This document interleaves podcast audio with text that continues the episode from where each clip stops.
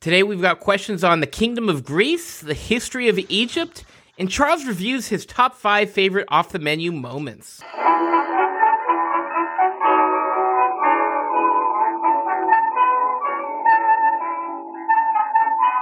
Welcome to another episode of Off the Menu, now being broadcast and podcast on the Crusade Channel. Talk radio the way it should be at crusadechannel.com. I'm your host, Vincent Franchini from Tumblar House, here with a Fletcherite, Charles Coulombe. Fletcherite? You mean I I to avoid castigation, I indulge in mastication? Right. Mm-hmm. Like Horace Fletcher? Like- yeah. Like Horace Fletcher taught. Well, that's weird. Uh, it's not true either. I mean, I wolf my food down. You know, I, I like to feel the chunks of food going down. I, I don't. Horace Fletcher, for those who don't know or care, uh, was a food fattest for the early part of the, uh, late 19th, early 20th centuries, 1849, 1919. Uh, so he was uh, he was an old guy when he when he stuffed it. So there must have been something to what he was doing. But basically, he had a food deal which was chew your food until it's totally liquid before you swallow it. Small, small bites, and you should even chew your, your drinks, you know, so that you mix it with the saliva. And then he claimed that if you did that, you wouldn't get, you'd live longer, you'd be stronger, uh, and, you know, you'd be rich, beautiful, and close to God. Uh, I don't know what else to say except that he was a co-founder of the Bohemian Club in San Francisco, so he was possibly one of the plotters. Oh, he was rich off that? He was rich off something.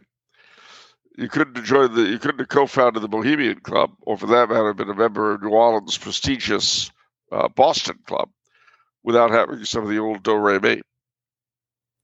Wow. Okay. Um that sounds really involved. I wonder how much you have to chew your food in order to get it liquid. I'm not going to try. I'm not going to try either.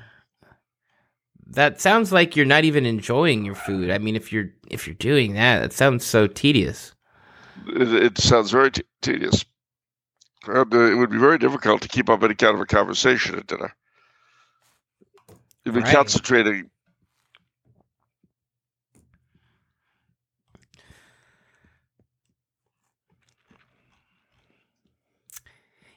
He didn't live to be that old. I mean, I guess relatively speaking for that time, he lived to be 69, which is almost 70. you know.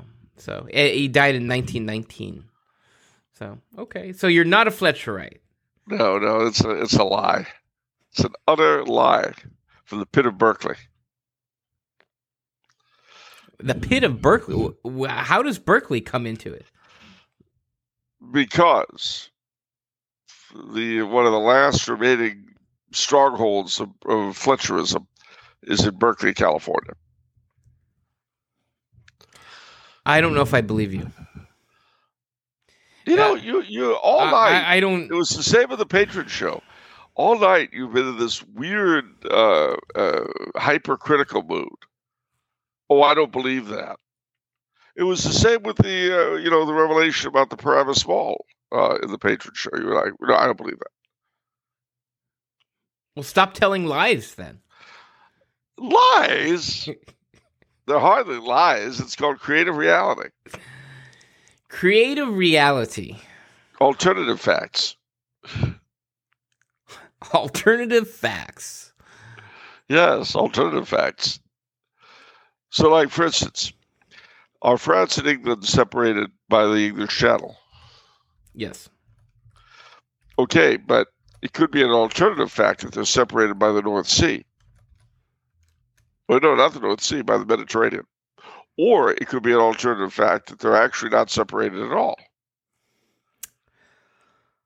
You know, I, I had to.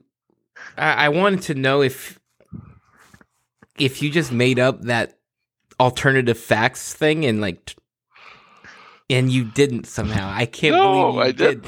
I, I, I Googled not. it, and the, the featured snippet it says alternative facts was a phrase used by U.S. counselor to the president, Kellyanne Conway, during a Meet the Press interview on January 22nd, 2017, in which he defended White House Press Secretary Sean Spicer's false statement about the attendance numbers of Donald Trump's inauguration as President of the United States. So that's the term Kellyanne Conway used. Was it's an alternative fact? It's an alternative fact. What? Modern society continues to impress. If it's good enough for the president, it's good enough for me. Same as senility for the current guy. Yeah, I mean, look, if Joe Biden can be president and be off his head, why do the rest of us have to be on ours? Why does society continue to demand uh, coherence and intelligence out of us? Why can't we be like our president? I don't know. I think it's discrimination, frankly. It's thoughtism. There is this giant Wikipedia article. The Wikipedia article on alternative facts ended up being weaponized against Donald Trump entirely, and it's got this giant, um, this giant piece on proving that um, Barack Obama's uh, attendance for the inauguration is the best compared to George W. Bush and Donald Trump. Barack Obama Well, yeah, was I the mean- best. yeah. they were busing people in. But you know what's funny is the the supporters of Donald Trump and the supporters of Barack Obama had certain things in common. Um, what? Each thought this was going to be a transformative moment in the history of the United States. I thought I thought Obama transformed a lot of things. I mean, for the better. Well, I mean, uh, okay, for the better, sure. I I remember a friend of mine who was very very pro Obama uh, when he was and he campaigned for him about a year and a half after the election, two years, he was complaining to me what a letdown the whole thing had been. And I said to him, there are two problems here. The first is that you're trying to get a religious experience out of politics. And that's just like trying to get drunk off grape juice or, or orange juice. You know, you can't do it. The second is that, well, let me ask you this. I said, would you have voted for a maiden senator who had never had a real job other than being in the Senate and who was created by the Daley Machine of Chicago? Oh, certainly not. I said, but you did.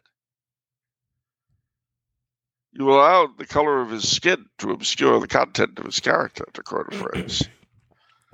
You didn't even bother to check until I just mentioned it. You didn't know anything really about him other than he was he's for change, the change you can believe in. Well, similarly, I had a conversation about a year and a half after Trump came in. A fellow who'd been, you know, a wild Trump supporter. He was one of these guys. You may remember uh, in the beginning of Trump's reign, there were these people who had the phrase "God Emperor Trump" and things like that. yeah, Uh, he was one of these. And he was going on in almost exact terms at the disappointment he'd gone through. And I said, same as I said to the other guy, I said, number one, you seek your religious experience out of politics, and you can't do it. You're trying to get drunk off orange juice. Ain't happening. But the second thing is that, uh, you know, the Trumpster is a businessman. He's not the Messiah. He's not a normal politician, which has strengths, God knows, and has weaknesses. But you were looking for messiahship out of him, and he just can't give it to you any more than Barack could give it to my other friend.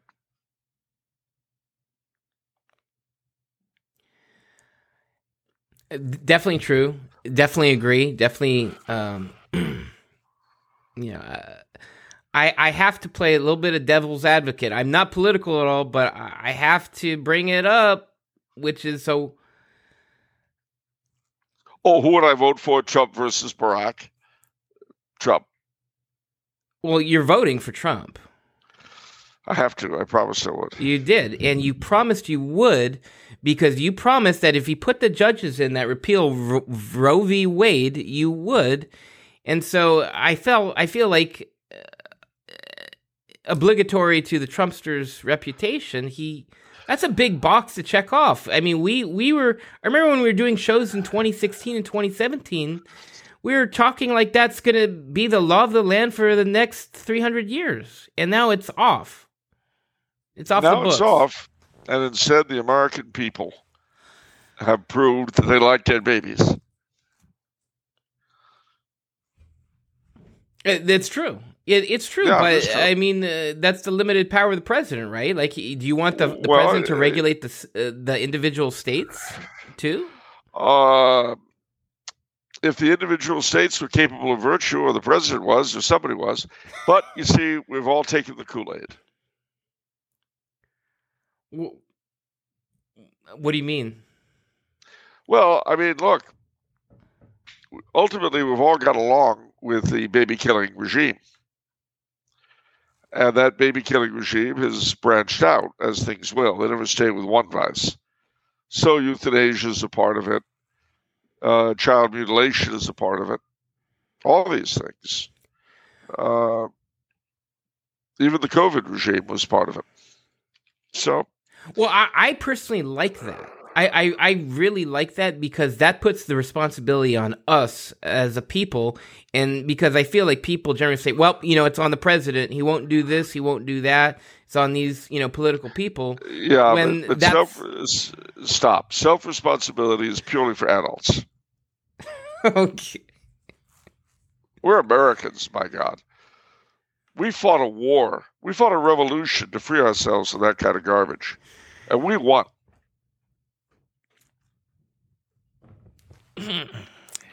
Let me tell you something.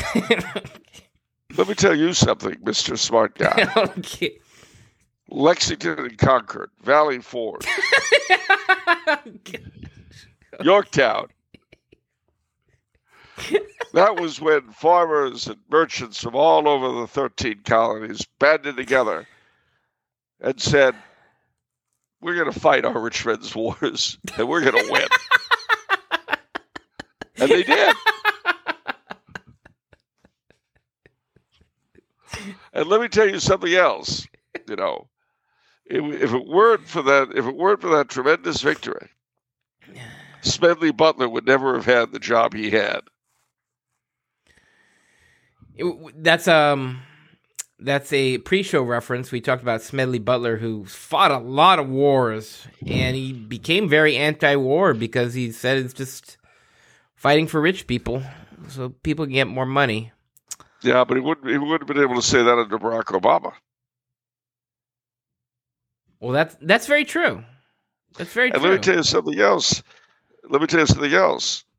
Uh, Joe Biden got us out of Afghanistan. Okay, go on. He did. Yeah. See, Okay. And and and Governor Newsom is the first person that really fought poverty. He re- he really Yes. took it to the homeless. He really addressed the homeless situation. he did.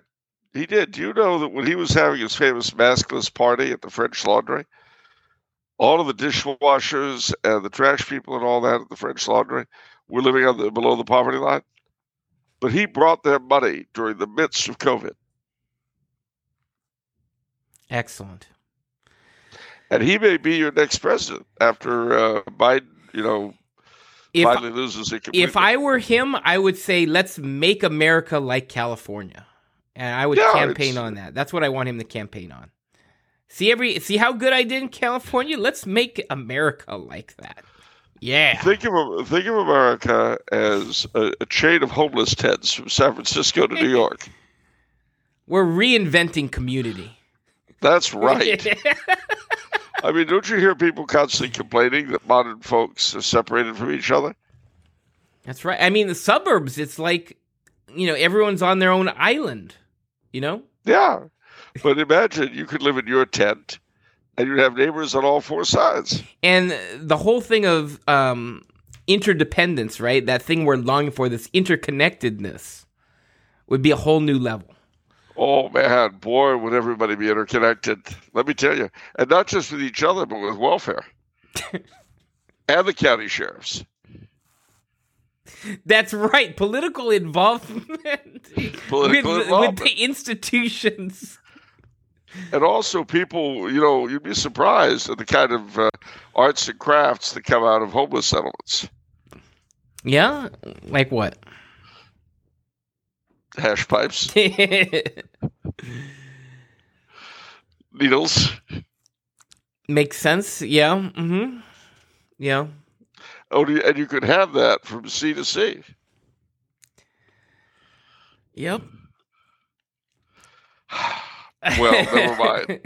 I suppose, though, I should make a housekeeping announcement. Okay. I'm going on another Three Kingdoms tour. But it's Uh- going to be a little different this time. Okay. Here's the plan. Uh, on the 16th, I plan to, uh, with uh, the inimitable Dan Devine, I plan to leave uh, Trumau via Vienna to go to Ireland. But instead of going to the north, this time we're going to hit the south from Dublin to Cork, uh, maybe Cashel, Limerick, then back to Dublin. On the 25th of, uh, Ma- of March, we will fly to, you ready? Edinburgh. Mm. And from the 25th through the 29th, we'll go up to the Highlands. We'll explore uh, Edinburgh. We'll go up to the Highlands, Inverness, and Culloden, back down, uh, and then to uh, Preston for the Triduum and Holy Week. But not Holy Week, the Triduum and Easter. Easter Sunday, we will drive down via Birmingham and the Midlands to London, and then we'll be there until I think the sixth. So we'll have to uh, we'll have to find places to uh, on the weekends, of course, to you guessed it, continue doing the show. And so Theo Howard, you know who I'm talking about. Oh, I'm sorry, I didn't mean to mention names. Ross McEwen. We will need your facilities. wow. Wow. Called out. Okay. no, no, no. I don't want to put pressure on anybody. I don't want to put pressure on anyone. I, I know you'd never do that. I know you. No, no, but I just those who hear this and have uh, a- access to uh, to places where we can do uh, do the show from afar. You know, you're you're you're called on. Best of all, although I don't have one, you'll be glad to know that there'll be a traveling with us a laptop, Beautiful. and you know what that means. Yeah. The show must go on. The show goes on. Um, yeah. Both. Mhm. It must go on, but it will go on. Right. Okay. Yeah. Now we we do have a uh, we do have a, uh, a little problem with going back to the three kingdoms. Apart from the fact that both of us had our sta- us, our passports stamped not valid for travel within the United Kingdom or the Republic of Ireland. Other than that, Wait. well, because of, because of what happened last year, What? What Well, happened there last year? well, there were a few little problems, nothing big. Are you messing with me? Okay, you're that did happen. that didn't happen. Okay. Okay. How long have I known you? A really long time. Have I ever messed with you before?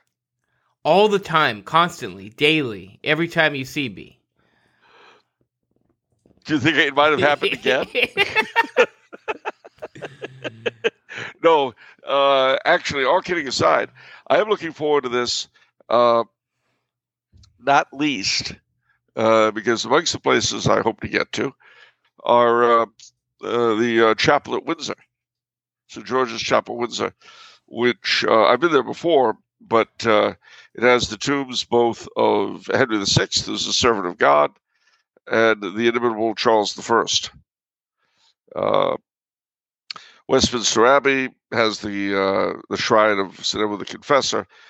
Uh, north of Edinburgh uh, is Dunfermline and the shrine of St. Margaret of Scotland. And in Edinburgh is the uh, the shrine of the National Shrine of St. Andrew the Apostle. Why do I mention all this? Because you guessed it right, ladies and gentlemen. You'll all be prayed for at those places. Uh, but seriously, anybody on those routes, if you can end, uh, render any assistance, just get in touch. The uh, the, the, doubtful uh, the doubtful uh, uh, return you'll get on that is that you'll have the doubtful pleasure of meeting me. Also, um, it, it uh, turns out that I will be speaking in Portsmouth, England, uh, at St. Agatha's Church on June 8th, uh, celebrating uh, for a requiem for uh, Pope Benedict XVI. I'll be giving a talk on the Anglican patrimony and the ordinariates. And St. Agatha's, I've not been there before, but I've seen pictures. It is the most extraordinarily beautiful uh, Catholic church of Anglican origin in the uh, entire UK. Some people might want to fight with me on that, but I believe it to be true. Yeah, so go help Charles out. Um, he's, I think you'll find he's the same in real life as he is on the show. He's just like this. You know that. I, you know, I, when, when people say that, I, I got. I've got to be honest with you. When people say that to me, I don't know really. I don't really know what to say to that. What are they expecting? You know, I'm going to have two heads? You know, but time and again, this is true, ladies and gentlemen. People said, you know, you're just the same in real life as you are on the show. What you see is what you get. I, I, I don't know. I don't know what they're expecting. I mean, I hope they're not disappointed. But, you know, we, we were hoping you'd be sane. what what what a disappointment that was. We were hoping it was just an act. you really are out of it. oh well, thank you. but no, ladies and gentlemen, seriously, uh, it's it is times like this that uh, I do think of the uh, the last was this six years now, or seven, eight. It's eight in June of 2016 we started. Eight years this year. Golly Moses, ladies and gentlemen. Can you imagine eight years?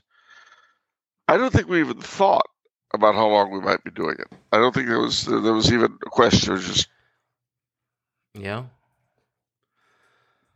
Well, it just keeps working out, and God wills that you know it's quite clear you know, we're meant to keep doing this, so it's going to keep doing it as long as God wants us to do it. And then we'll stop. Gosh. God doesn't want it anymore, so you're getting nothing. I promise you, ladies and gentlemen, if as and when that day comes, we're never going to put it like that. Gra- gravy trains come to a halt. You're all out of luck now.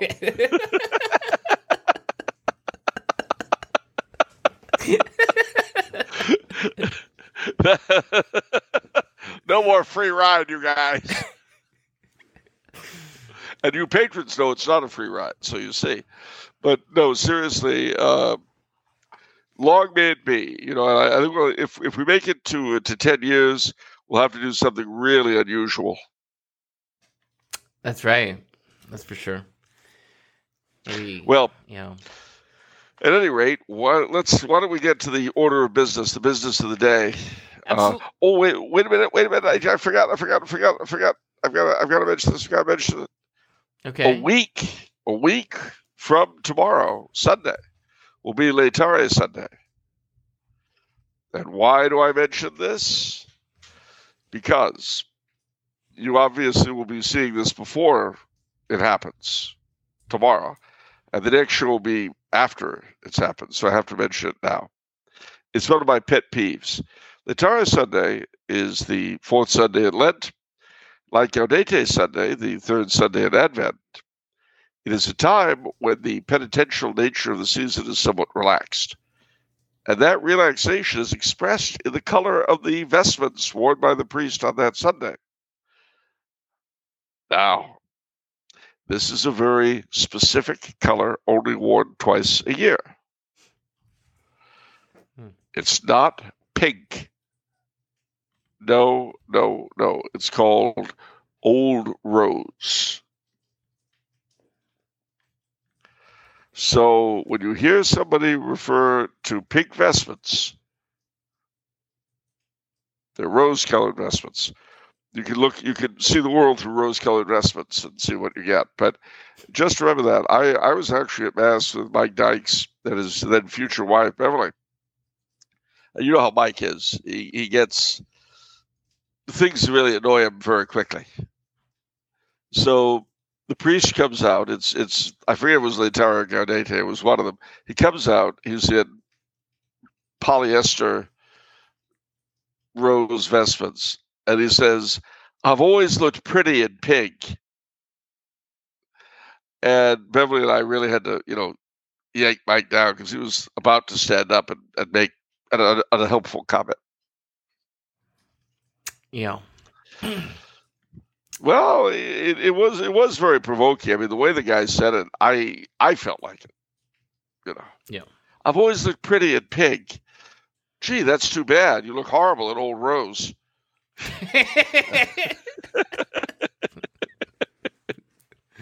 but that actually, you know, funny enough, that also allows me to uh, take a stand for another vestment color.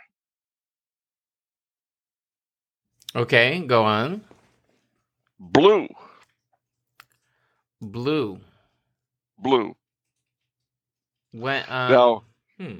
Okay. I I don't I I don't I don't mean I don't mean like the song by what's his name, the Polish guy. Um, you know, she wore blue vestments, bluer than no, no. Anyway, but seriously speaking, you will see in areas that were formerly part of the Spanish Empire blue vestments, particularly on the Feast of the Immaculate Conception and on, uh, well, the Feast of the Immaculate Conception and on some other Marian feasts. It varies.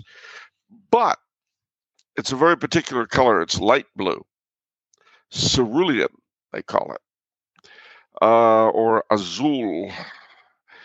But I thought that was all there was to it and mind you, there's been a lot of uh, jumping up and down from time to time in California, because the question is, could we, could our priests wear blue vestments on Marian feasts, certainly the Immaculate Conception, if since California was part of the Spanish Empire? And I have seen at least one priest do that for that very purpose in at one of the missions. But, and here's the big but uh, apparently, and I could be wrong, so if somebody knows better, you know, let me know. This is a privilege that can be had by countries the former Spanish Empire, but they have to ask for it. So that's uh, that's that's why they would do it in the Philippines. They do it in Puerto Rico and a lot of other places other than Spain. Uh, but the bishops do ask for it. It does seem to me that that would be uh, particularly appropriate for the United States as a whole, simply because Our Lady of the Immaculate Conception is our patroness. And in a lot of places, it's only allowed on the Immaculate Conception. But wait, there's more. I've said that was all about cerulean uh, blue. Here in Austria, I have found at Tridentine Masses and on certain feasts of the Virgin, they wear royal blue vestments. Hmm. And I don't know anything about the history of it here. And nobody can tell me. They just say it's an age old custom. They've, they've always done it. But knowing that there was a big, a close connection between Spain and Austria in days gone by, Uh, the only thing I can assume is that it was somehow there. Oh, and the other thing is that uh, near Aachen in Germany, uh, a priest showed me uh, blue vestments that he had for Feast of Our Lady. And he explained to me that because their part of the country had once been part of the Spanish Netherlands, that was why they had them. Mm. So this this is the kind of uh, kind of thing I, I, I would love to see blue vestments return on a wider scale for Marian feasts. Yeah, they're they're kind of hard to find. Googling it, um, looks like the ICKSP did it in Belgium for um, what is it? A Marian feast. Yeah, well, the Um, Marian Immaculate feast is the only wear them. Yeah, yeah. But yeah, for the Immaculate Conception, that's the only time you would you would do it is for a Marian feast. The, the Immaculate Conception would be the best. Yeah. Uh, but just out of curiosity, I'm doing it myself. Uh, well, I see a few for sale. The uh, Cer- cerulean blue vestments from formerly colonial uh, Peru. Yeah, these are 18th century. This is long before, uh, as I understood it, Carlos III had the uh, had the right to uh, to do it. Uh, yeah, this this is quite amazing. But I'll I'll just show you. Where'd you go? You're hiding from me. Here you go. Uh, I will just uh, send this to you.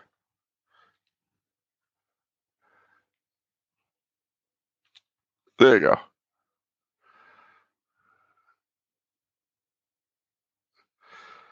Uh, See, that's from Peru uh, in the 18th century.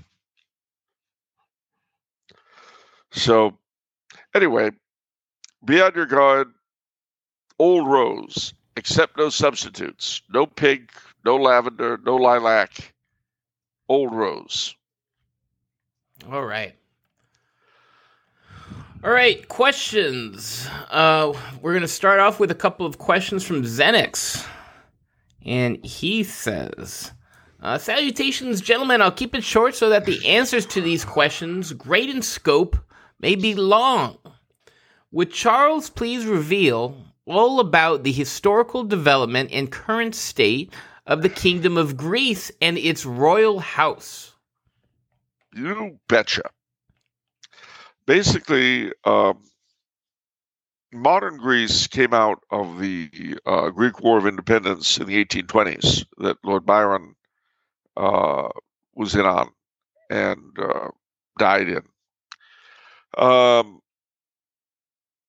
the eventually, uh, after five or six years of guerrilla warfare and so on, by the Greeks against the Turks, the uh, the British, the French, the Russians, and the Austrians uh, intervened navally, and they came to the uh, aid of the Greeks, and they basically told the Ottomans, "Recognize your independence. You're in bad shape."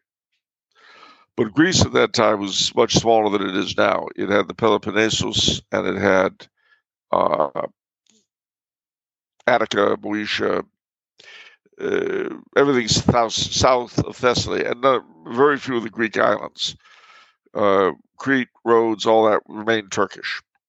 So then the powers uh, needed to find a king for the new country. This was very common uh, around the same time when Belgium became independent from the Netherlands.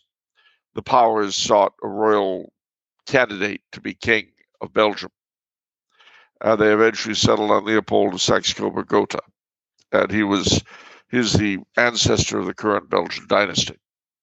Well, they did the same thing with the uh, with the uh, Greeks, and they found a, a, Bavarian prince, Otto von Wittelsbach, uh, was a relation to the king of Bavaria, and they placed him on the Greek throne, and he ruled more or less happily for thirty years. But then there was a revolution. He was forced to flee, and the new government wanted a different king. So they looked around and they found a younger son of the king of Denmark who was available for the job. And he became King Constantine I of, uh, no, I'm sorry, King George I of Denmark, or uh, uh, Prince of Denmark. He became George I of Greece. Uh, he ruled until 1912. Um, and under his, uh, in his time, Thessaly became part of part of Greece, Crete, and then uh, they began the Balkan Wars. George I sadly was assassinated, and he was replaced by his son Constantine I. Uh, Constantine uh, presided over the Greek victories in the Balkan Wars, which led basically to the incorporation of Lesbos, Chios, the big islands off the coast of Turkey, and also northern Thrace and all of that. Uh, not uh, not Thrace, sorry, southern Macedonia, Thessalonica, all that became Greek under Constantine. Now, Constantine was married to a Hohenzollern uh, princess, and so when the war came, he uh, was very keen on keeping Greece neutral. This led to a real problem because his prime minister, uh, Venizelos, was keen on getting into the war on the side of the Allies. So eventually, uh, the Allies landed anyway. They took over Thessalonica. There was a, a, brief fight between the king and the prime minister, and the king was deposed and went into exile. Uh, and his uh, son Alexander became king. The uh, but the Alexander was basically a puppet. He wasn't able to do anything. And Venizelos was the master of Greece. Well, uh, when the war was over, having been an ally, Greece was given uh, northern Thrace from uh, Bulgaria and also most of what is now Turkey and Europe, as well as the chunk of Turkey and Asia around Smyrna, or Izmir as it's called today. But Venizelos dreamed of reviving the uh, of reviving the uh, Greek Empire in uh, Asia Minor. So he got involved in a war with the Turks, which ultimately they didn't have the means to win. Uh, but then Alexander, King Alexander, was uh, bitten by a uh, pet monkey and died. So there was a popular call for the King, King Constantine to come back, which he did. Um, you know, I may have messed this up. It could be that, uh, you know, I, am sorry, I've, I've messed it up. Uh, he did come back at any rate uh, Constantine came back, and he was he took over the country uh, in the middle of this war in Turkey, which, as I say, Greece couldn't win, and Constantine couldn't win it. So the uh, uh, the Greeks were pushed back out of Turkey by Kemal Ataturk. It was a horrible massacre in Smyrna in 1922. Uh, really horrible. Uh, in 1920.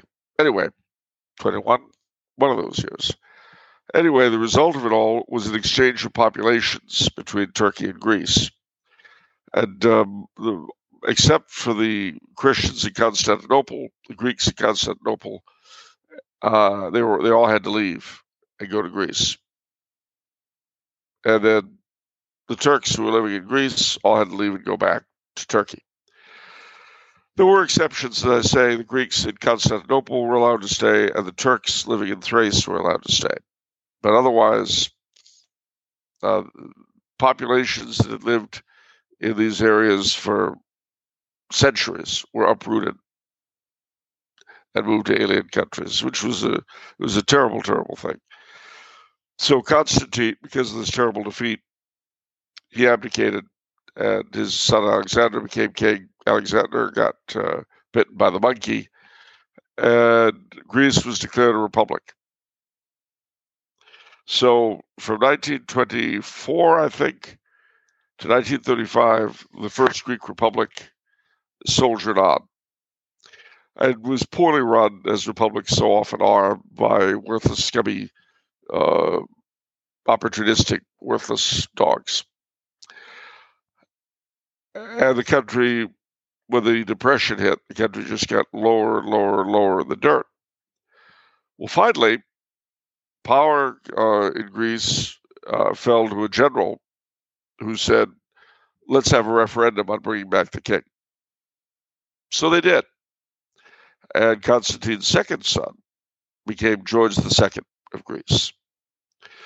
Uh, in his time, uh, General Metaxas took over running the country, and he was sort of a right wing populist character, uh, as was common, you know, like Dollfuss in Austria, like Smetona in Lithuania, only with the Greek Orthodox Church occupying the place of the Catholic Church.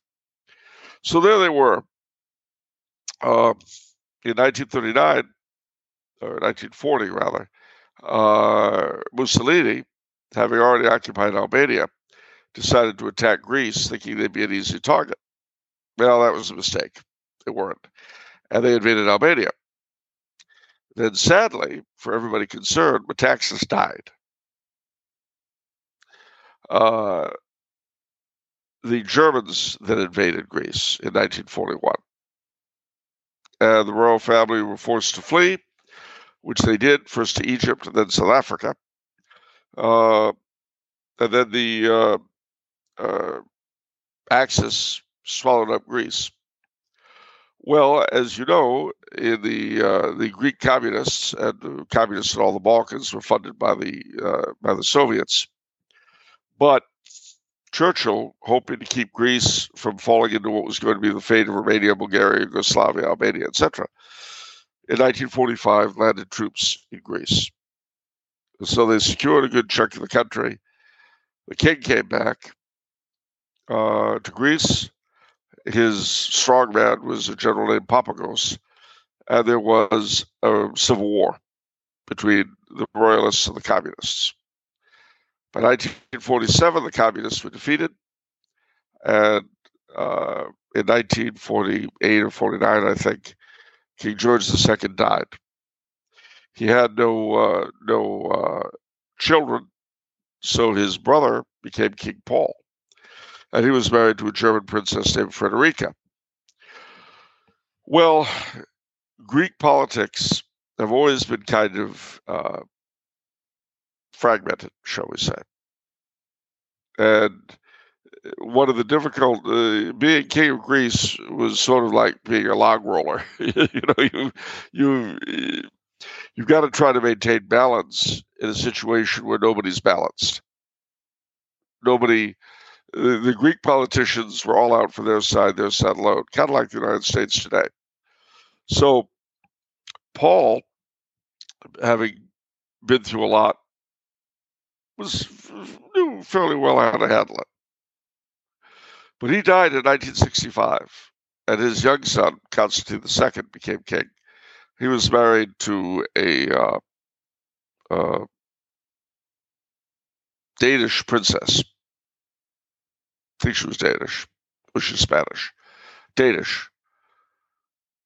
Uh, but they're related. You know, I've I've got it mixed up in my head, ladies and gentlemen. I'm sorry.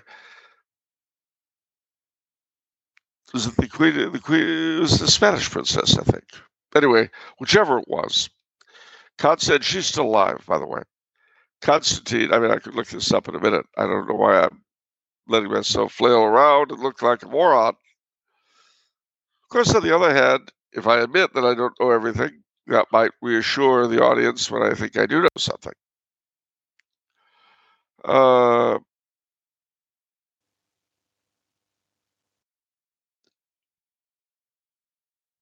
yeah, his wife is Anne Marie of Denmark. Uh, so I guess maybe it's his sister man, the, the King of Spain. I forget. Anyway, we got some connection there. So he married a Danish princess, which is a distant relation. Uh, and he was young, he was handsome, he was very popular. He'd actually been the, the captain of the Olympic sailing team for Greece. This is a big sailor. Uh, but there was a big rivalry between two men in Greek politics. One named Papandreou, who was left wing, and the other was Karamanlis, who was, you know, conservative. And eventually, Papandreou won, and he was pushing the country closer and closer to the Soviet Union. He was pro-communist, so the army overthrew it in 1967.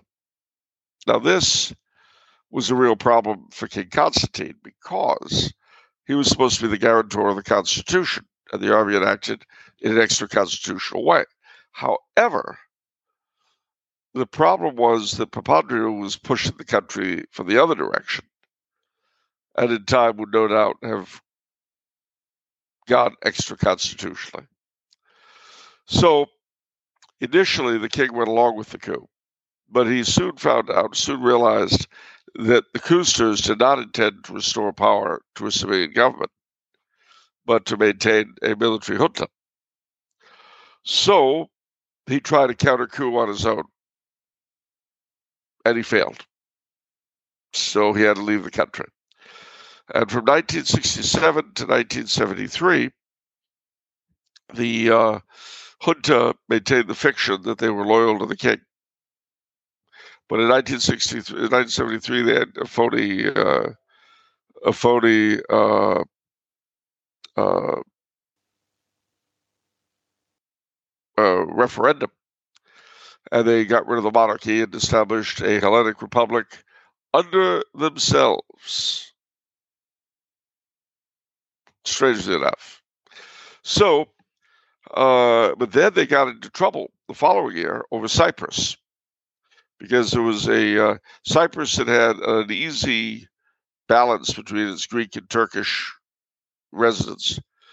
Uh, they got a Greek government in there which was very anti-Turkish, so the Turks intervened and they sent troops into Cyprus, and they've occupied the northern part of it ever since. But this brought down the junta in Greece. Constantine Karamanlis, the quote unquote conservative, came back and took control as a civilian leader and one of the last free prime ministers of Greece. But he decreed that there would be a referendum on the monarchy rather than simply reinstating the constitution. The king was not allowed to come back. He was not allowed to campaign. He wasn't allowed to do anything except one television broadcast. the whole thing was stacked against him. And Constantine Karamanlis showed himself to be a real horrendous traitor. Again, like the like the uh, like the uh, army officers he pretended to oppose, he was an oath breaker. So from 1975 uh, until his death last year, King Constantine was in exile. He died, and the worthless Greek government initially tried to keep it very, very low key. And they were only going to send a, an assistant minister. They denied the king a state funeral, you know, which even Austria did for Otto von Habsburg. Uh, it just really the whole thing was disgusting. But because so many foreign royalty came for the funeral, they sent a, a, a minor cabinet minister and sort of upgraded it. But King Constantine, uh, who did get the chance to live uh, the last five or six years of his life in Greece, not in one of the palaces, of course, but in some apartment, he did manage to die in his homeland. And the funny thing about this is that Greece was saved from communism it is no small part because of the King of Greece. Romania, Bulgaria, Yugoslavia slash Serbia, Albania, the communists threw out those monarchs. Their descendants, or the case of Bulgaria, the king himself, are now once again living in one or more of their old palaces in their countries. Whereas Greece, which was saved from communism, continues to treat its royal family like pariahs. You know, the it's it's it's it's a very it's a very annoying story, to tell you the truth. And this is a man, Constantine, who he gave his life for his country, quite literally. He could have done anything else. But he spent his time in exile trying to help his country as much as he could. And you see that with monarch after monarch in exile. A deposed president generally takes as much of the treasury as he can, flies to Switzerland, and has a good time for himself. You know, when I knew the king of Rwanda, he, of course, lived in very reduced circumstances because he didn't take anything with him when he left Rwanda, when he was put out. And, you know, I said to him, it's, it's too bad that, you know, you don't have anything. And he said, nonsense. He said, my people are my wealth. That's what all I need. And I said, well, I'll tell you the truth, Your Majesty. I'm just very disappointed you weren't a prime minister or a president. And he said, why is that? I said, well, you would have gone with three quarters of the national treasury. You'd stick it all in a, in a Swiss bank account, and we'd all be living like kings right now. And he said, don't worry, I am living like a king. but you get that from monarchs. You don't get it from political figures. And, you know, as I said earlier, try trying to get uh, a, re- a, religious experience out of politics is like trying to get drunk off orange juice. Well, similarly, trying to get the self sacrificial fatherhood of a monarch out of a politician is literally like trying to squeeze blood out of an onion. It's just not there. Now, that doesn't mean that some of them aren't better than others. It doesn't mean that some of them don't, in their own way, love their country. But they aren't consecrated to it, married to it, the way a monarch is. They can't be. And the other problem they've got is that an elected leader is really the leader of whoever voted for him those in opposition. And that's the problem we have in our country now. There's no government over party, there's no government over politics. Everything is politicized. And the problem with that is that, natively speaking, the best things of any country the government deals with are apolitical by their nature.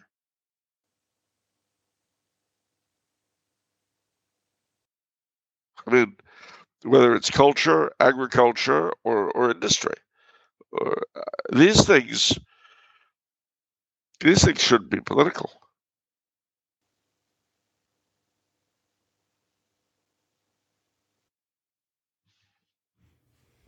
Even politi- politics, uh, sorry, foreign policy and uh, and, and uh, military policy, that too shouldn't be political. You need someone who's above party, who can see the general interests of the country, the common good, and be ready to work for it until and unless he dies trying.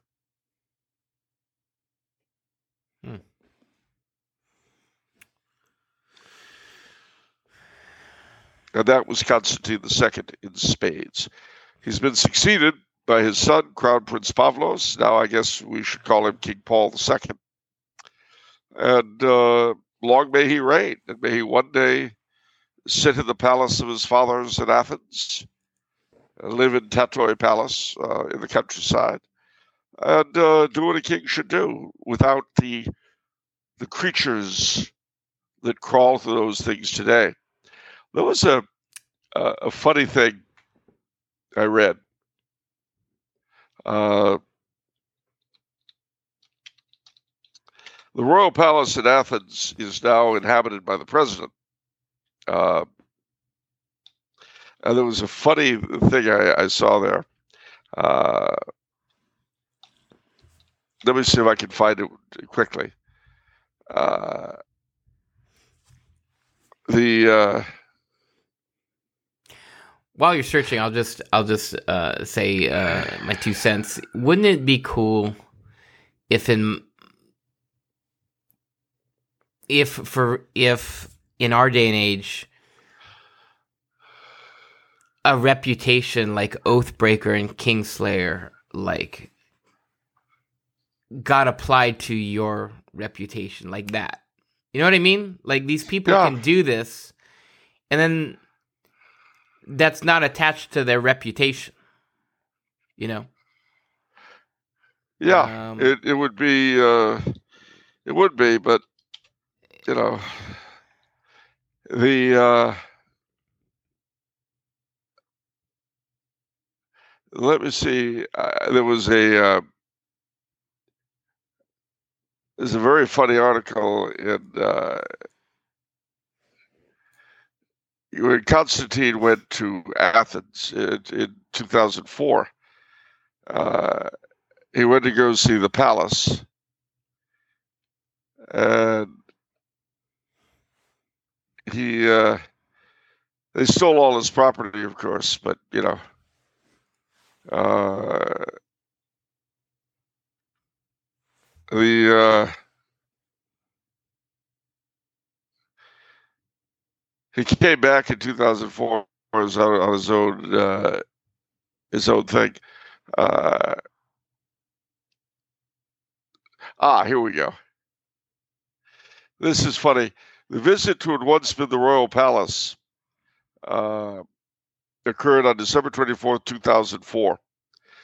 It was horrible, uh, Constantine uh, exclaimed. All the former bedrooms don't exist, gone. Everything else, every room is an office. I asked him, How many people work here? He told me 120. I had 13. Today, the president has a huge amount of security, and according to the Constitution, the president is paid a salary and it's his money. Constantine continued. Now, the running of the presidential palace is paid for with the taxpayers' money. So are the president's telephones, heating cards, drivers, clothes, state visits, all paid for by the state. For us, it was the complete opposite. We were paid X amount. I think it was 7, 7 million drachmas, which, you know, the drachma was like the lira. And I paid for my own education with an inheritance because my father was running out of money. Part of the excuse against you is that royalty costs too much, but royalty costs so much less. Today we have, I don't know, three or four, three or four former heads of state, presidents. All of them have pensions, and so do all their police, security, drivers, and secretaries. So, at that time in 2004, when the when the king had 13 members of staff running the royal palace, there were 120 under the president of Greece in 2004 and all of it paid by the state, whereas he had to pay for it out of his own pocket. Hmm.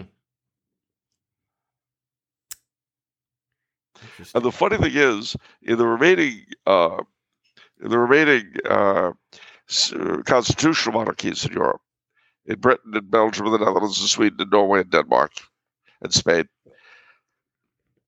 the properties of the, of the monarchy of the king have now been taken over by the government, in return for which they get an allowance. But if they had control of their own properties once more, they wouldn't need that allowance. But see, then they wouldn't be beholden to the kind of slime buckets that prowl around parliaments, now would they? Wouldn't that be terrible? It'd be awful. Poor little prime ministers. So sad for them. How can you tell when one of them is lying? They're talking. So I never thought much of the political class, but you know the thing that really pushed me over the uh, over the edge into being a monarchist was that referendum in Greece, because I remember it. I was a teenager, and I remember thinking, "My God, what a bunch of utter slime buckets! worthless dogs. And that was the beginning, in a sense, of a revelation. It's not just Greek politicians. Prostitutes are the same the world over. The languages are different, the customs and traditions are different, but the trade is the same. Hmm. Okay. Um.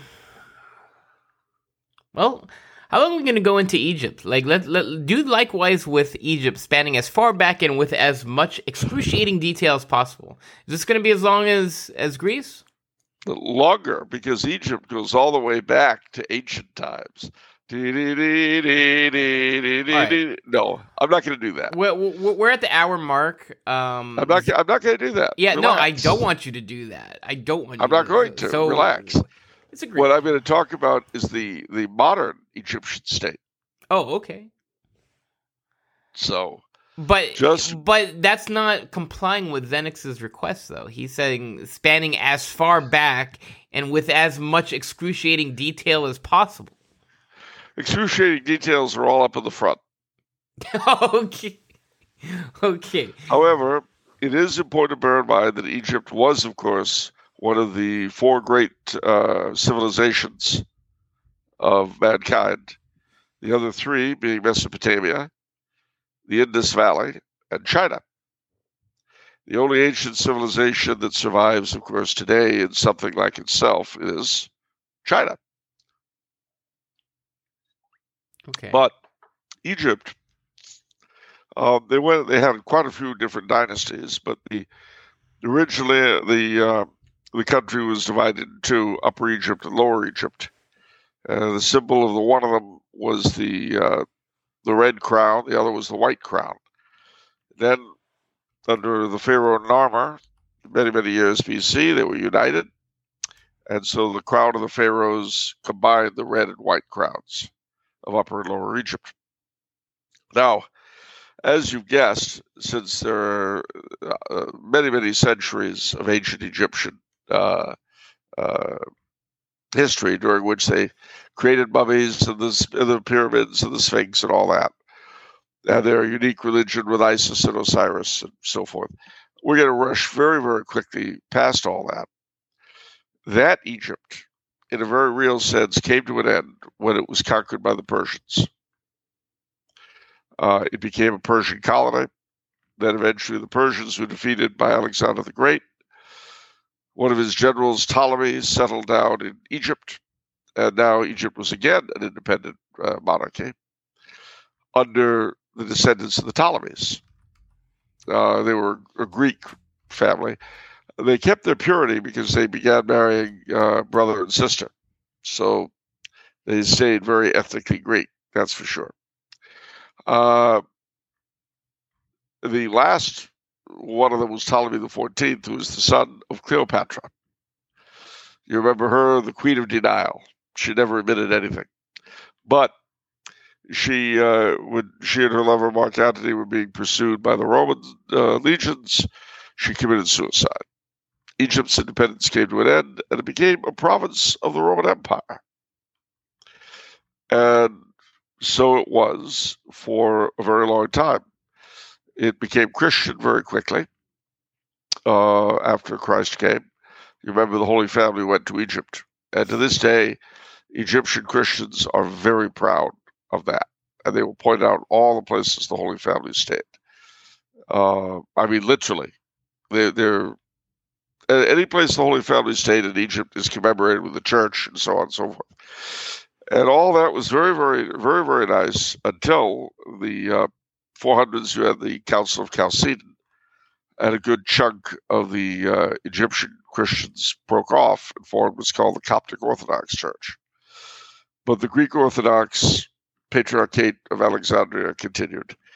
And many centuries later, you had Catholic, Catholic Coptic Church uh, start. So those are the three major groups of Christians in Egypt today.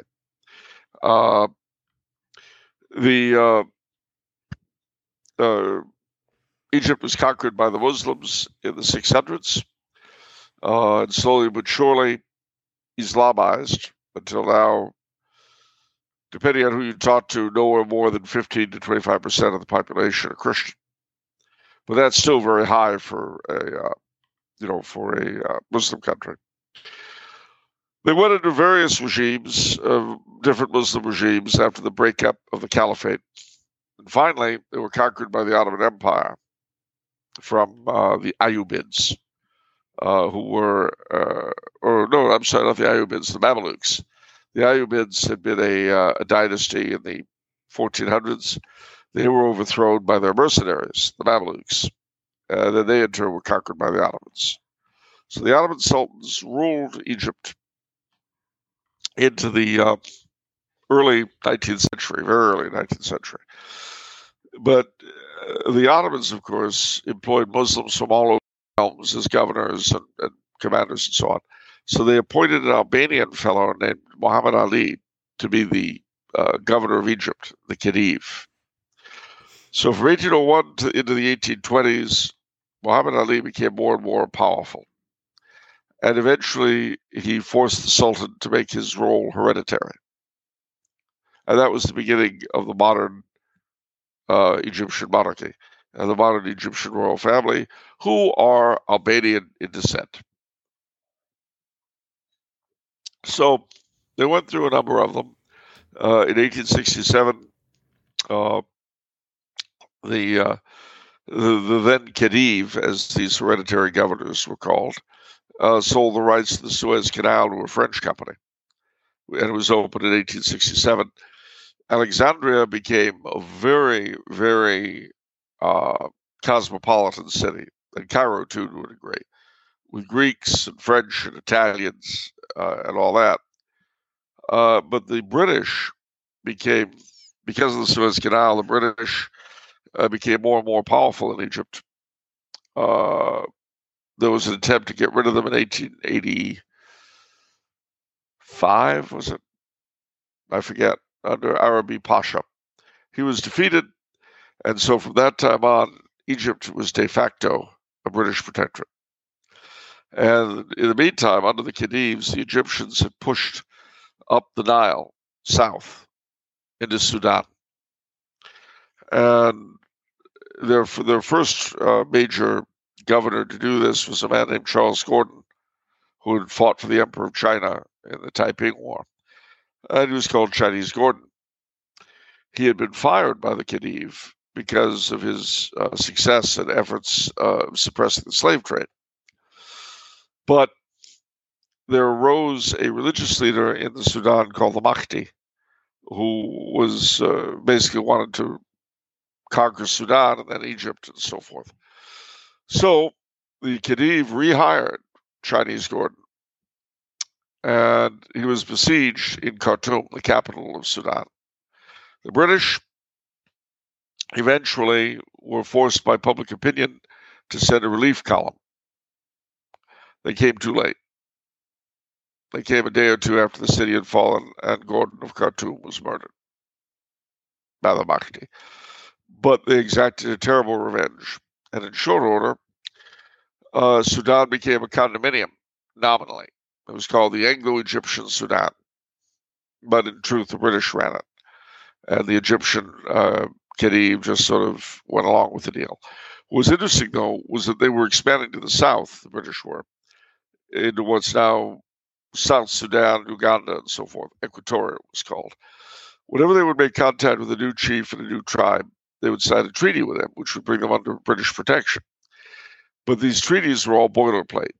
They all said the same thing and they had the phrase that uh, this was between the British, uh, the you know the tribal chief, uh, his Britannic Majesty or her Britannic Majesty, the Khedive of Egypt, and the Sultan, the Ottoman Sultan.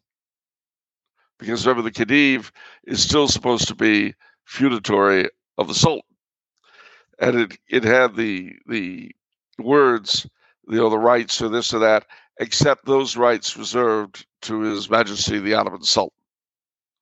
Well, one day a, uh, a local British official was reading the thing because you know it's boilerplate. They just pull them out of the pad and sign it. The tribe is now under British control. Well, he reads this and he thinks, gee, I wonder what the rights are reserved to the Sultan, who has them because of the Khedive's nominal obedience to him, and are there because of their the British and Sudan's nominal obedience to the Khedive. So he sends a letter to the Foreign Office and asks, what are these rights that are reserved to the Ottoman Sultan? And the fellow at the Foreign Office wrote back, I have no idea, but whatever they are, they're reserved to him. So that was the weird constitutional relationship the British rule in Egypt was based upon.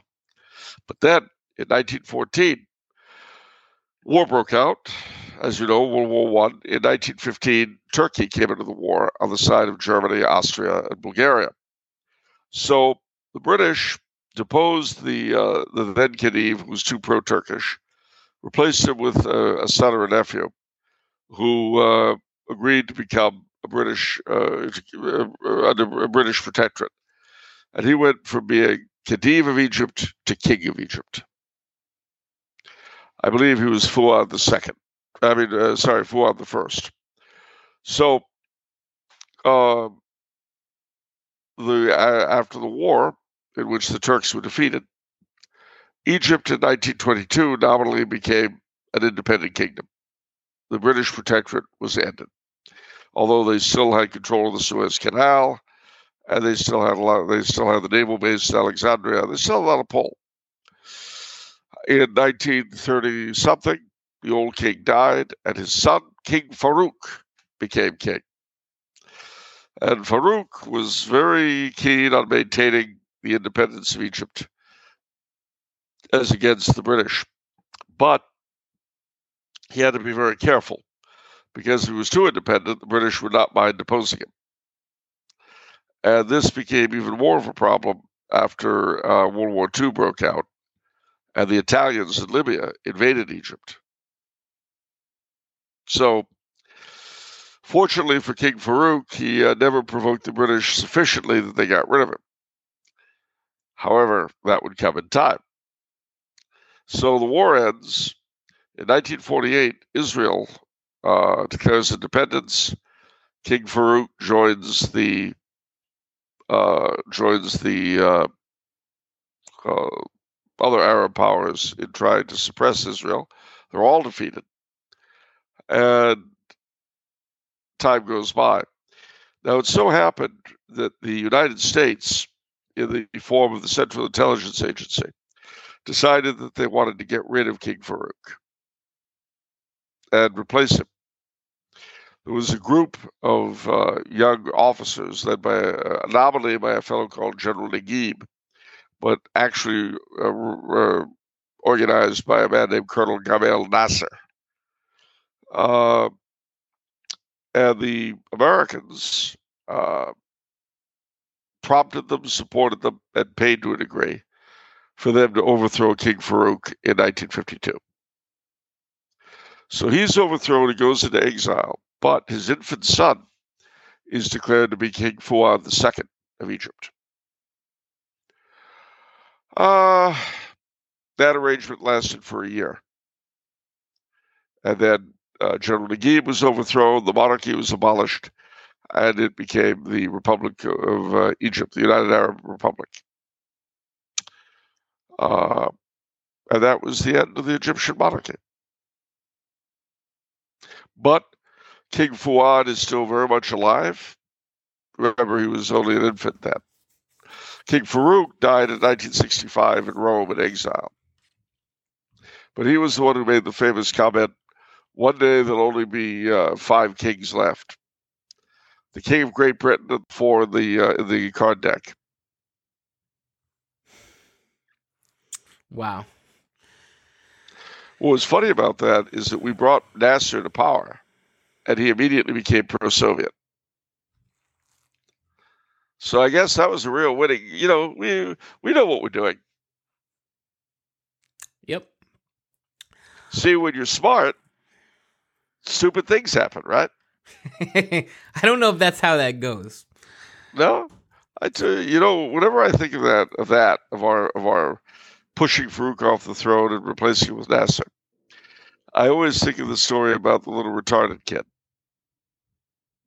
Yeah. You remember that? Mm. Yeah. Well, you know, all the all the kids would gather every day when the uh, the uh, ice cream truck would come, and they'd all clap. You know, but the little retarded kid, who always makes me think of the U.S. government, would go, Yeah. Well, the ice cream salesman got a little tired of that. So he took the kids' heads and he put them together and he made them go like this. And he said, Now, if you can do that for me tomorrow when I arrive, I'll give you a free ice cream cone. So the kid goes, Okay. And he practiced all day. At night, when he's lying in his bed, he was, and then in the morning. So the ice cream man arrives. As I say, this reminds me of American foreign policy. The ice cream man arrives, the guy claps when the ice cream man comes out. Well, the ice cream man is really happy. So he says to the kid, Here's your free ice cream cone. And here's the American State Department response to anything.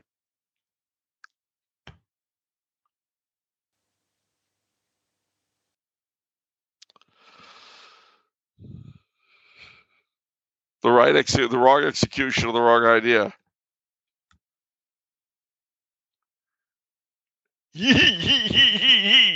Let's see what we can do.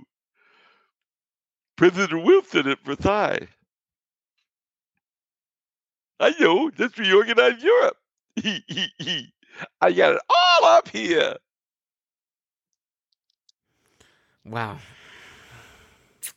President Roosevelt at Yalta.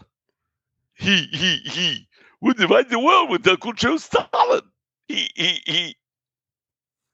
It worked out pretty well.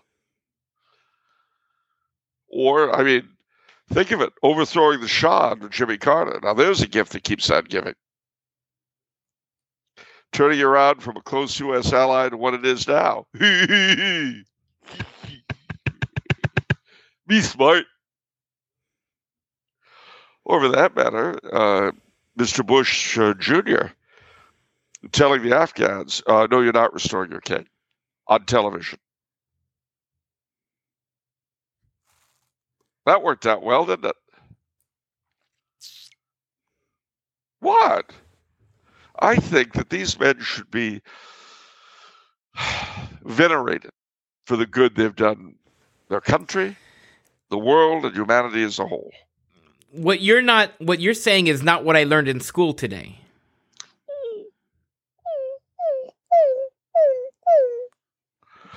That's a little puppy whining.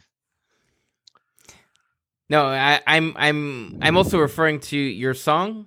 What did I learn What in did you learn in school today, dear little boy of mine? What did you learn in school today, dear little boy of mine? I learned our government must be strong. It's always right and never wrong. Our leaders are the finest of men. We elect them again and again. And that's what I learned in school today. That's what I learned in school. It's true. And yeah, well, you know what they, you know what the, you know, they say the the uh, definition of sanity is What? doing the same thing over and over again and expecting a different outcome. Yeah. Isn't that what sanity is? Yes. Good. Okay, I feel better. All right, we have to move on. Uh, Okay. Andrew from New Jersey says. Paramus. Do you know? Did you hear about the? Uh, did you hear about the rioters that ran through Paramus? What about them? They did. There was a lot of destruction. They said Paramus was mauled. Okay. Uh, Andrew from New Jersey.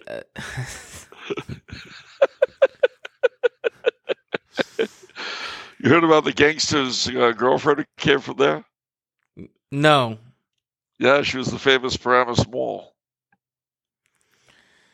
Okay. Um, Andrew says, why has there been such a precipitous decline in the quality of the American celebrity over the last hundred years? I suppose they are more vulgar now because our times are more vulgar, but they also seem worse now in almost every other way, including talent and ability. This seems to have been a progressive decline as well.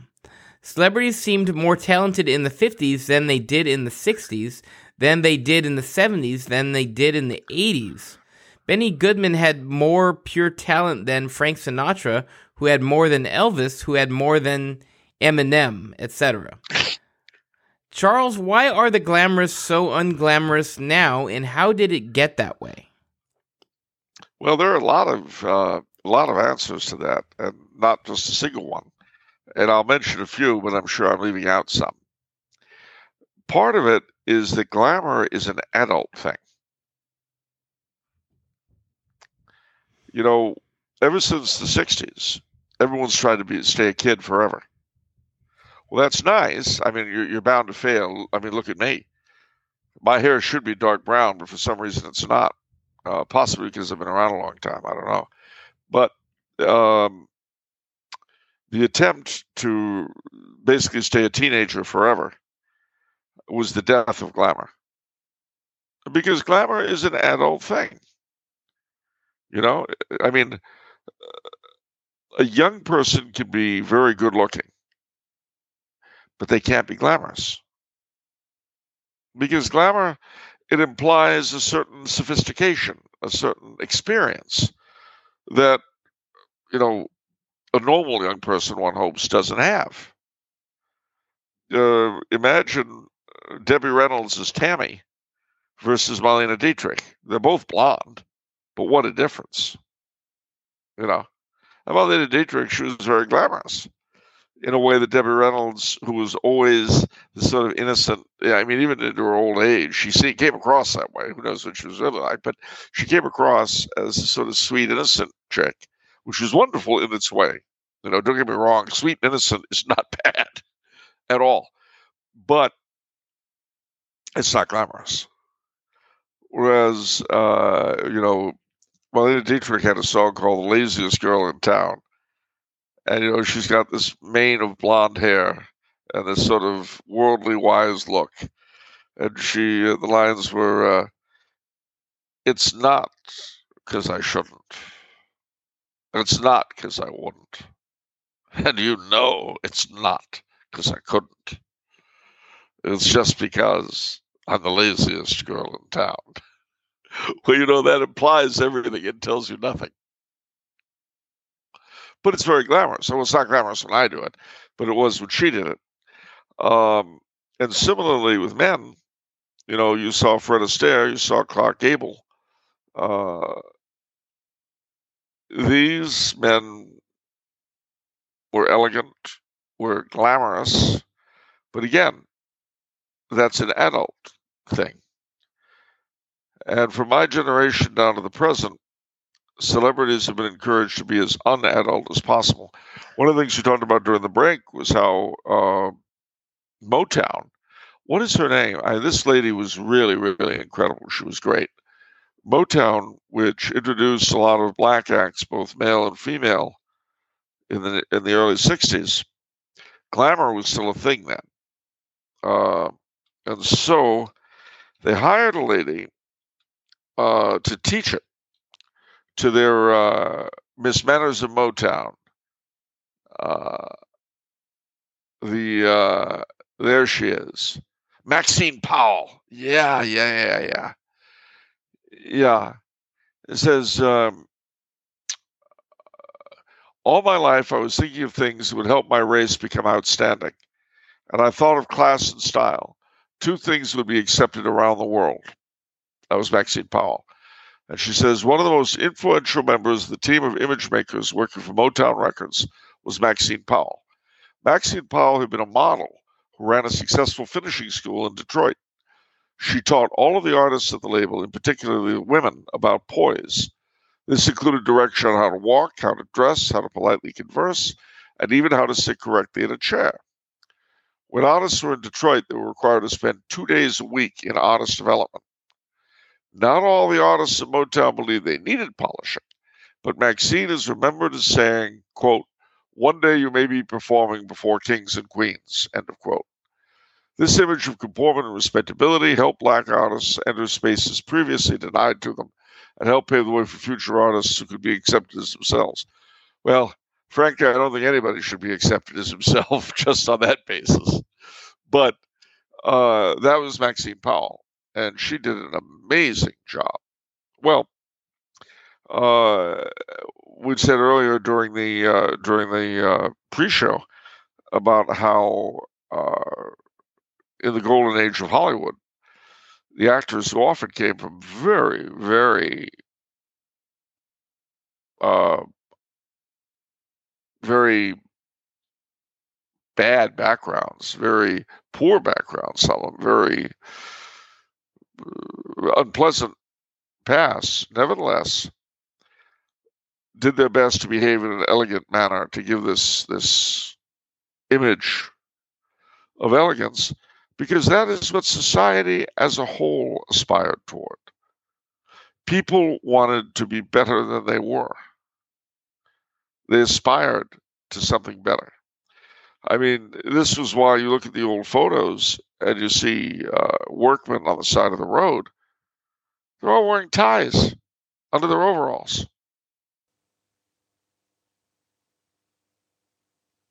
I mean, uh, you know, and obviously there were exceptions, but as a society, people were trying to better themselves.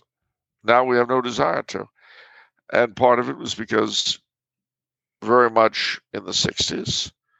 There was this thing about, oh, be who you are, be authentic. You know, what that really means is if you're at the bottom of the pile, stay there.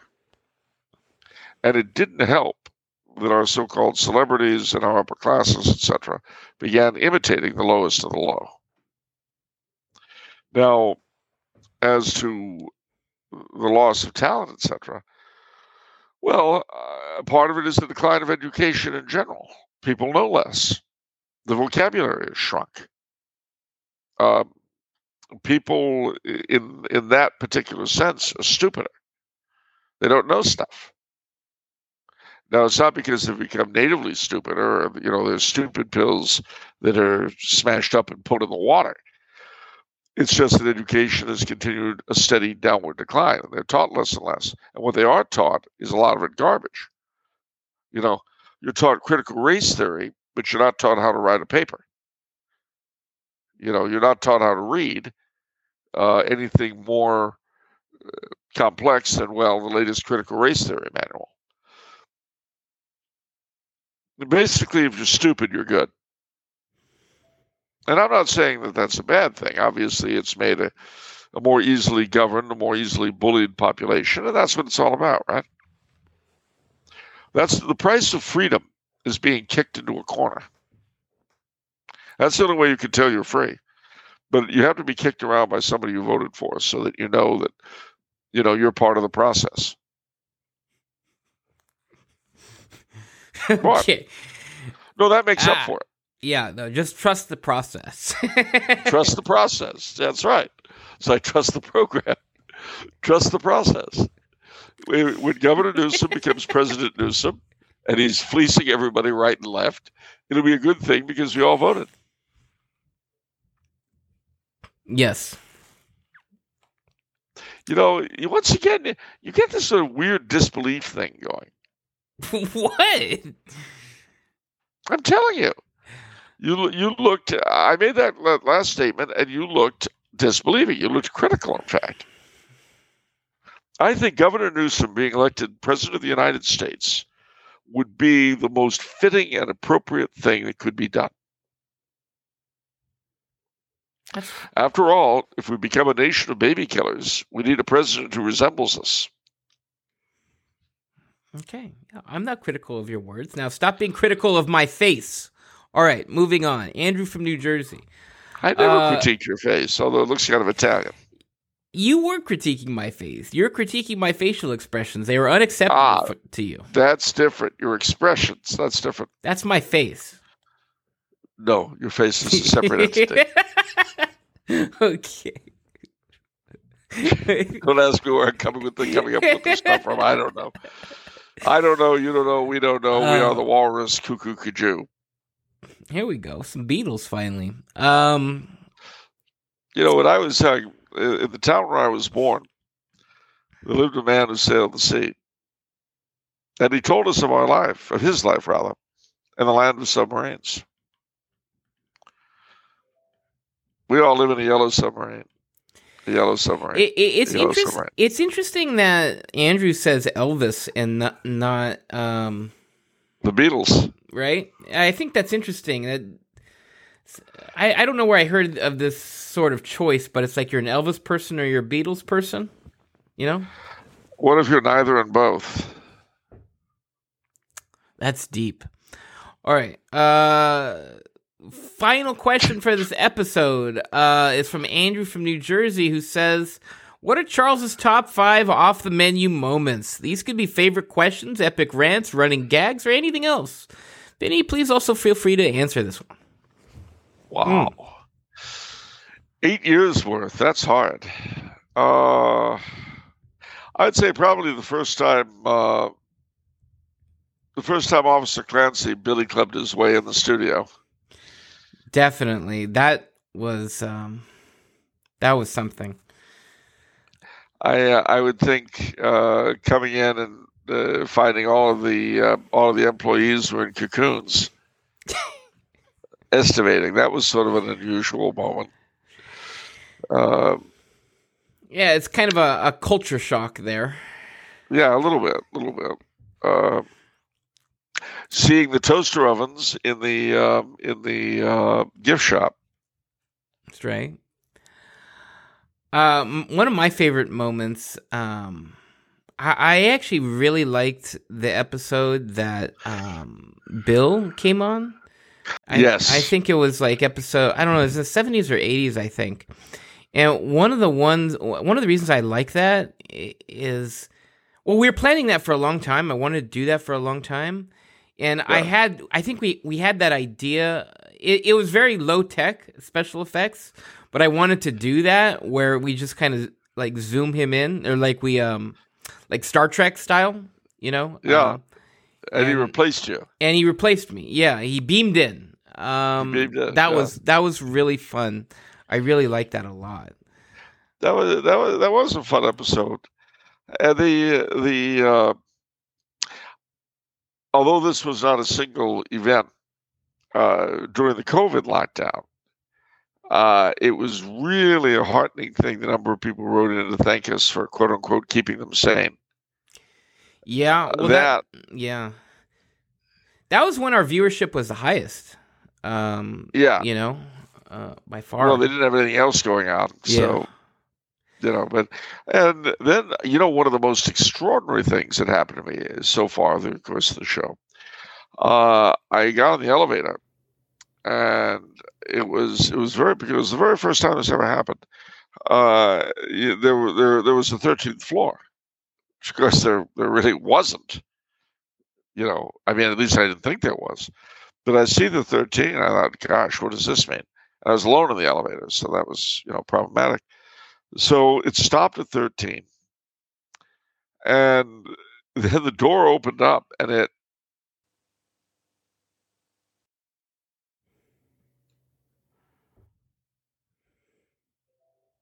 I'm sorry, what were we talking about? Running uh, your favorite off the menu moments. Ah, so also, I uh, I would say the the uh, the time that I, I reappeared at your place without any warning. When was that? It was well. I had, I I was back in Southern California for my uh, for my uh, niece's wedding, and we didn't announce that I was going to be back. I was just there. I like that. Oh, right. Yeah, we didn't tell the the folks. Yeah, yeah. Yeah, like, we didn't- uh, I was just suddenly there yeah.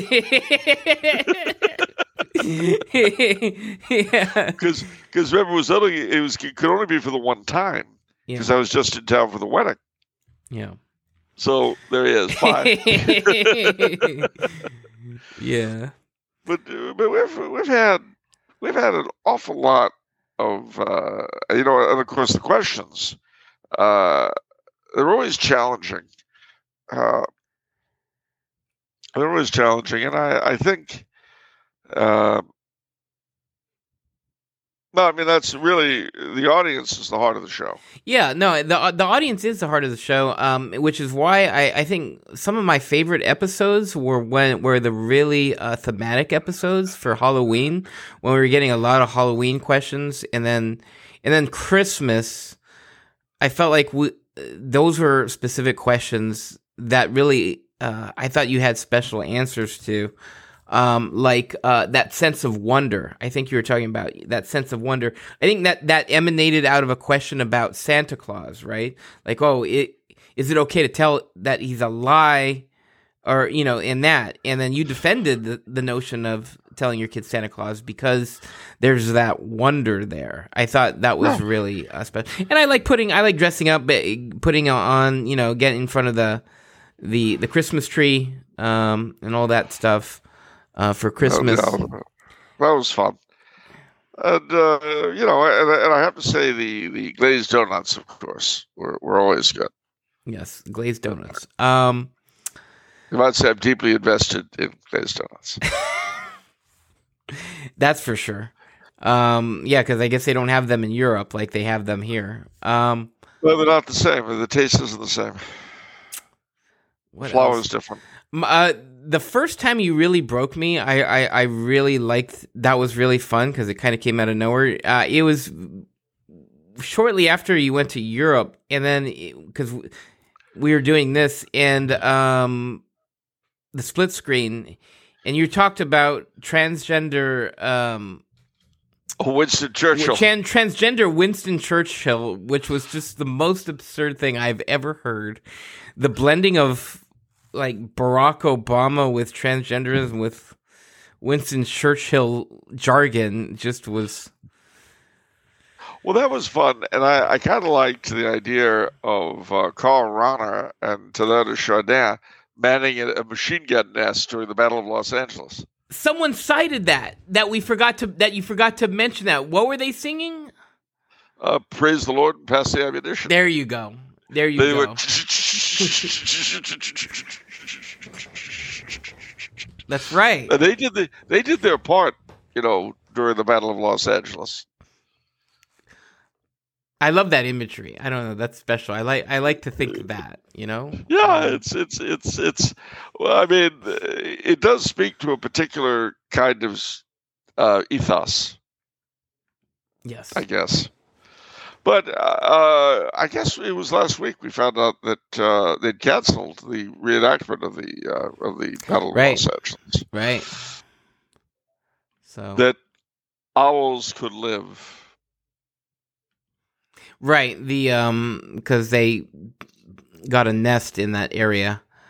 Uh, great horned owls. Well, I uh, you know it has been a it has been a funny thing going back and forth between New York, and New Jersey L.A., Arcadia, which is its own place, uh, Austria. The the the uh, you know what is funny is that this show has been very much a creation of the internet age, and yeah, I mean it wouldn't be possible otherwise. We just couldn't do it. Um, and our audience is uh, you know not simply multi-state but multinational. And we're used to that. Yeah. You know, which is funny because uh, even 25 years ago, it would have been unthinkable. But now I take it as a matter of course that I might hear from somebody in Britain or Germany or South Africa or whatever and saying, you know, I really liked what you said on the show or I disliked it. What about this? What about that? It's amazing. Really amazing. Great time to be alive, ladies and gentlemen, despite everything. Great time to be alive. Absolutely. But just you know, all, there's all this stuff that you learn from the show too that that I really appreciate. Um, I mean, there's so many different. Um, I mean, it's kind of like the the wonder thing, where you point out a very important aspect of psychology and life, eh, having that wonder that I don't know if I would have ever gotten there had you not said that. Um, oh. and so, some other things, right? Like the um, I mean, there's so many Charles um, sort of truth bombs that sort of come out, like uh, the altar Hearth and Hearth and King, right? The, the Oh. three. Um, so those three things, how important and integral those things are. I don't think I've heard anyone talk about that in that manner before, and I feel like it's so potent. Um, Well, uh, you know, again, I, I can only thank my dad and various other people that helped put me together. And, and that, you know, this is something that's a, a lot in my mind. Uh, not from the standpoint of leaving a legacy, quote unquote. You know, I, the last thing I'd want is a Coulombian school, uh, but rather leaving behind tools to deal with the world we live in mm, because you know I'm not gonna I'm not gonna be around all that much longer. I don't mean I'm dying tomorrow, but you know I'd be I, in 30 years I'd be 93, which is highly unlikely. Uh, so I've got a lot more yesterdays than I do tomorrows. There's no no way around that. So that being the case, one wants to leave behind for as many people as possible the best that one has, the best of what one has learned, the best of what one has seen, and part of it too. I'll, I'll share a deeply personal thing, ladies and gentlemen. Uh, I had no uncles by blood. I had three uncles by marriage, two of whom I didn't think much of, the other of whom I got along with all right, but he and I were very different people. And I promised God when I was nine or 10 that if he gave me nephews uh, and nieces, or nieces, um, I would try the very best I could to be the kind of uncle I had wanted to have. Really and truly, that's what governed my dealing with the kids as they appeared. And I ended up getting 10 from my brother and sister in law. So that gave me a lot of, shall we say, um, Uncle Street cred, ha, avuncular cred. Well, in the years since, you know, I've become aware that um, the age uh, range of our audience is young. And the same is true of a lot of the stuff I write and other things I do. And I'm grateful for that. I'm grateful because, in a sense, um, God gave me an army of nephews and nieces. Um, and that's a relationship because we're such a mobile uh, society now. You barely got nuclear families, but with everybody being broken up, the extended family almost doesn't exist. But it used to be a very, very important part of society. Uh, I had a great uncle on my father's side who uh, my brother's named after him. Uh, his he was a great uncle by marriage. His wife was my grandmother's uh, sister. They had no children, despite their best efforts. So, down through the years, uh, relatives, young relatives who had difficulties of one kind or another, would end up staying with Uncle Andre and Tataris, you know, for periods. And he had a reputation of being able to straighten kids out. And that became his thing in the family. You know, I mean, he wasn't nasty or abusive or anything like that. He was actually an inventor by trade. And he, he um, invented a way to make seersucker, as in the suits, very cheaply. And so the seersucker companies paid him not to market his patent. And he lived off that for the rest of his life. He called the house he built the house the seersuckers built. That, at any rate, I mean, that, it tells you something. He, he had a wicked sense of humor. It tells you the kind of man he was.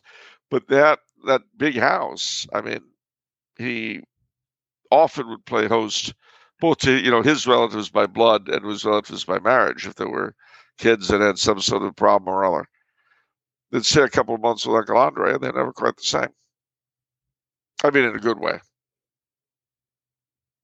Yeah. And I, I mention this simply because that was the case for a lot of families.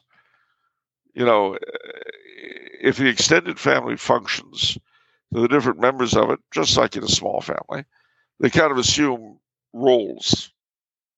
You know, um, Did you remember the movie uh, Peggy Sue Got Married? No. It came out in '86 with uh,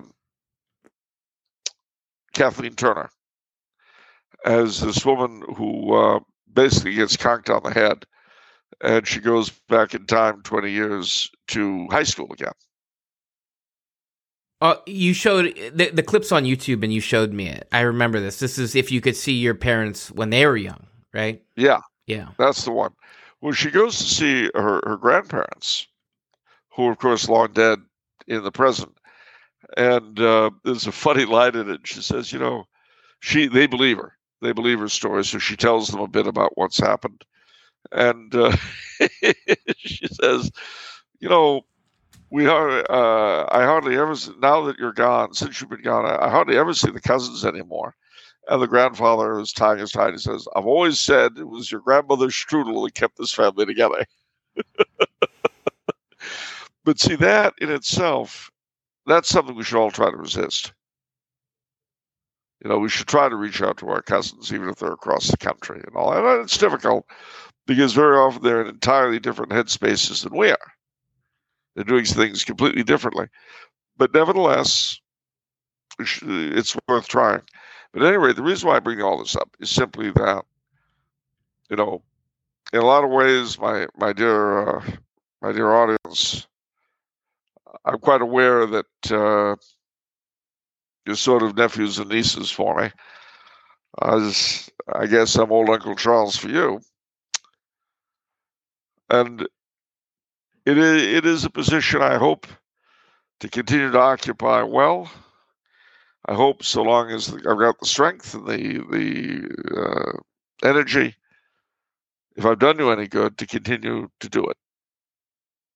Um, you know, we've had a lot of laughs on this show. I hope I hope we've gotten some insights and some information. Your questions very often challenge me to think about things in a different way or to look into something that normally I would never would have. So it's not a one way street, believe me.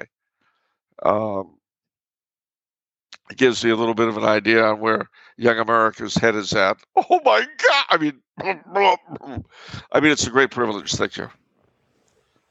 That's what I meant. I said it's a great privilege. You heard that? Great privilege. Great privilege. Yep. Great honored. privilege. Yeah. It's great. Yeah, it's wonderful.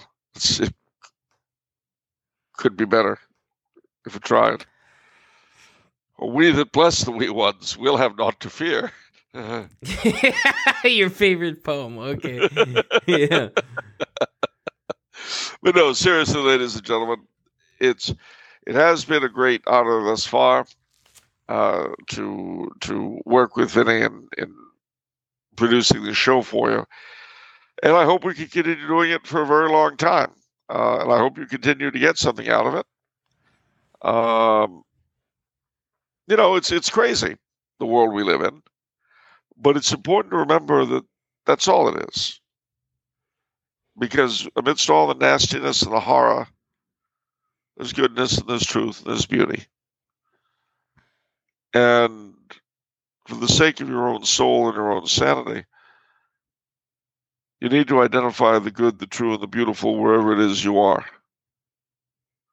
Right where you are, whether it's in Arcadia or Tasmania. There's something there. Find it, glom onto it, enjoy it. That sense of wonder you spoke of, it's necessary because things, when you look at them the right way, they really are wonderful. You know, I've said it before on the show, and I'll say it a thousand times. If you look back at anything good that's happened in your life, and you think of the concatenation of circumstances that were required for it to happen, you wouldn't believe it in a novel. You'd say, that, that's crazy. It never happened like that. It couldn't happen. Except it does. And that's the wonder of life, you see. That's the wonder of life. We're going through Lent right now. Laetare Sunday will come up. No pretty in pink. We've, we've been on that. And then Easter. After, after the, the, the incredible drama of Holy Week, we'll have Easter.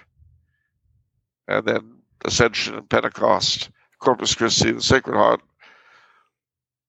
And then the summer. will be in full full rage. It'll be autumn again, and then Christmas, and so it'll go, whether we're here or not. And that's a good thing, not a bad thing. Now, I want to stop when I go. It um no, I, I meditate on that a lot because as a nervous person, it's very comforting. Because if you're if you actually matter and everything's important, then it's time to be nervous. But if if you're just a little a little grain of sand on this endless beach and you're just a very small person and it's a small thing, and God's a very big thing, eh, like in unfathomably, you got nothing to worry about. Not Yeah. really. And I I have to admit, I uh there's one of Tolkien's poems which I know I've done here before, but it's all right. I don't mind. Uh it really describes where I am right now, ladies and gentlemen, in my headspace and timing. This, uh, Sorry, the '60s was ever with me. This is a Tom But Bombadil poem. Nevertheless, this hmm? I said, is this a Tom Bombadil poem? no, no, no, no, it's not. It's but it's a very much a Bilbo Baggins poem. It Okay. is a Bilbo Baggins poem. So here you go. I sit beside the fire and think of all that I have seen, of meadow flowers and butterflies and summers that have been, of yellow leaves and gossamer and autumns that there were, with morning mist and silver sun and wind upon my hair. I sit beside the fire and think of how the world will be when winter comes without a spring that I shall ever see. Still there are so many things that I have never seen. In every wood in every spring there is a different green. I sit beside the fire and think of people long ago, and people who will see a world that I shall never know. But all the while I sit and think of times that were before, I listen for returning feet and voices at the door. And that that pretty much sums up where I am right now. And ladies and gentlemen, it's your voices and your feet amongst a lot of others I sit and listen for every week. So All right. Well, thank you for watching, everyone. And remember, if it's Monday, don't, don't help me. I, I work best without assistance, okay? I, I work without a net.